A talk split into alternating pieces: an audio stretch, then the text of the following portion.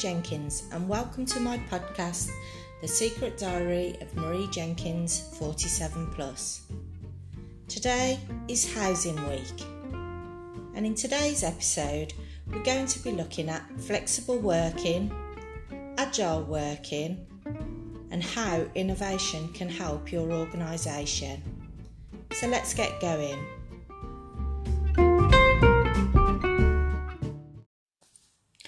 Now we're going to look at agile working and flexible working. Back in 2017, Jill Alcott from Chartered Institute of Housing asked me to deliver a series of agility in the workplace workshops. It seems a million miles away now, but following the events of the recent eight months, lockdown has brought into place agile working and flexible working with gusto. So, in today's episode, I want to do some reflection on some of the positives to come out of lockdown for housing associations, ALMOs, and landlords. So, let's dive in. Back in June this year, I attended the Digital Housing Week I was really encouraged to hear of all the fantastic things that organisations had done as a direct result of lockdown being put into place.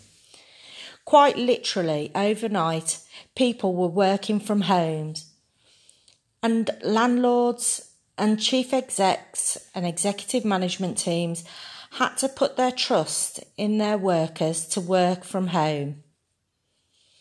I think that was a fantastic opportunity to kickstart and improve people's well-being by offering them that flexibility to work from home. If you get an opportunity, take a look at my LinkedIn profile. You'll see that Digital Housing Week blog on there. In my blog, I talk about how, through COVID and lockdown, organisations were innovating in their repair service. Martin Hilditch was the host of the one seminar that I attended, and there was also a panel of people from Housing Ombudsman, WHG, KWL, and ACO.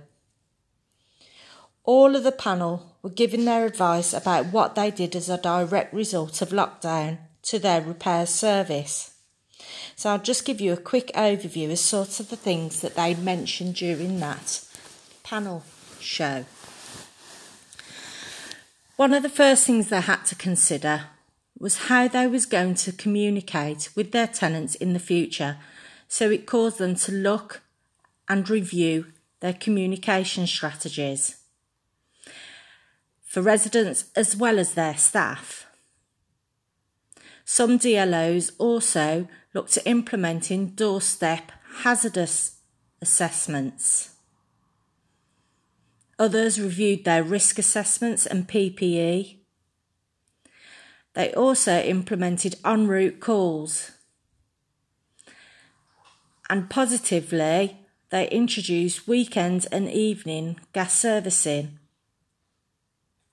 These were just a few of short term measures that they put in place, but there was lots of really positive things about how they could use technology in the future to completely rechange how they work.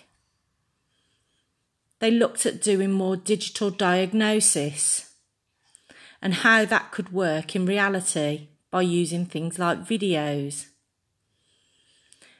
The other thing they had to think about was what sort of tech they could use to move their service more towards the 21st century. Looking at smart tech in the home I thought that was a fantastic idea.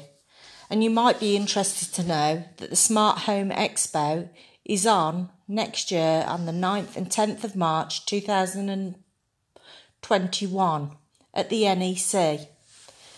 There's lots of smart tech I've attended in previous years, and there may be some ideas or some innovation that can help transform your repair service. So that's me just touching on the Digital Housing Week and the positives that had come out of lockdown. But since then, I've been looking more into flexibility and agile working. I was really interested to see Tosin Dura's article on Inside Housing. She's an income officer at Trent and Dove. I've met Tosin a number of times and she's really forward thinking and she's really well relishing the opportunity to work from home. Take a look at her article online or in your next Inside Housing magazine. Literally, landlords changed how they worked overnight. They had to grant remote access to key workers to systems. They had to also look at what was they going to do about their business plan to innovate. This caused radical innovation, literally overnight. So now let's look at flexible working, some of the things you might need to consider. Let's first look at the myths about barriers to flexible working. Flexible working will get in the way of us achieving our business objectives. Some managers might adopt the attitude that flexible working just cannot work. How can we trust them? How will our tenants and residents know that their housing officers are available? What about their visibility? Some of those lazy people will get away with it. And how will they even want to progress with their careers? Those are just some of the things that you might hear as potential myths. I think actually there's lots of positives to come out of flexible working. Now, I wrote an animation blog some months ago now. In fact, you can find the video on my YouTube channel. It's called Agile Working. In that, I look at various different things from the perspective of the employee. So now Following lockdown, lots of people are working from home, and that's fantastic. But there are some things that employees need to consider, and it could be an opportunity to open the door and start having a conversation with their HR departments. So I'm just going to pick up on a few of those things today. Do you need to review your contract of employment? Do any clause need to be amended or altered? The other big thing is what will happen about KPIs. Do you have individual performance data set? Is that done with your manager? Are they looking at outputs or outcomes? Having key performance indicators can help managers and employees ensure that when they're working flexibly that they can still perform against their targets.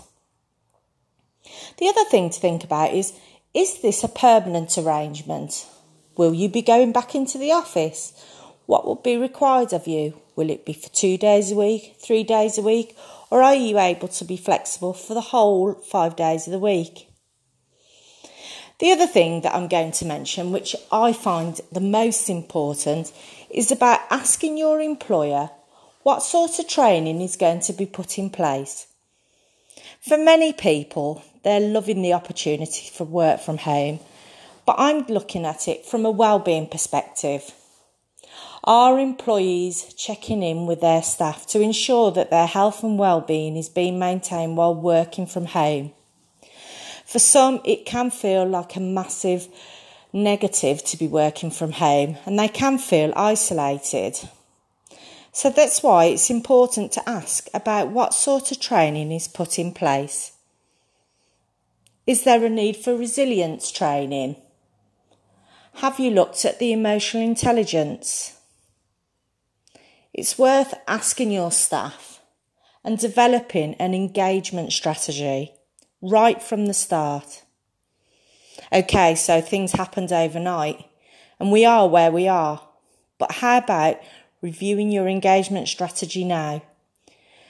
Finding out what your staff are saying about working from home? How do they feel? Is it affecting their well-being? These are just a few things that I want you to consider. If there's anything I can do to help in relation to interpersonal skills training, then let me know. Give me a call 075 83 474539. Thanks for listening, and I hope you found this useful.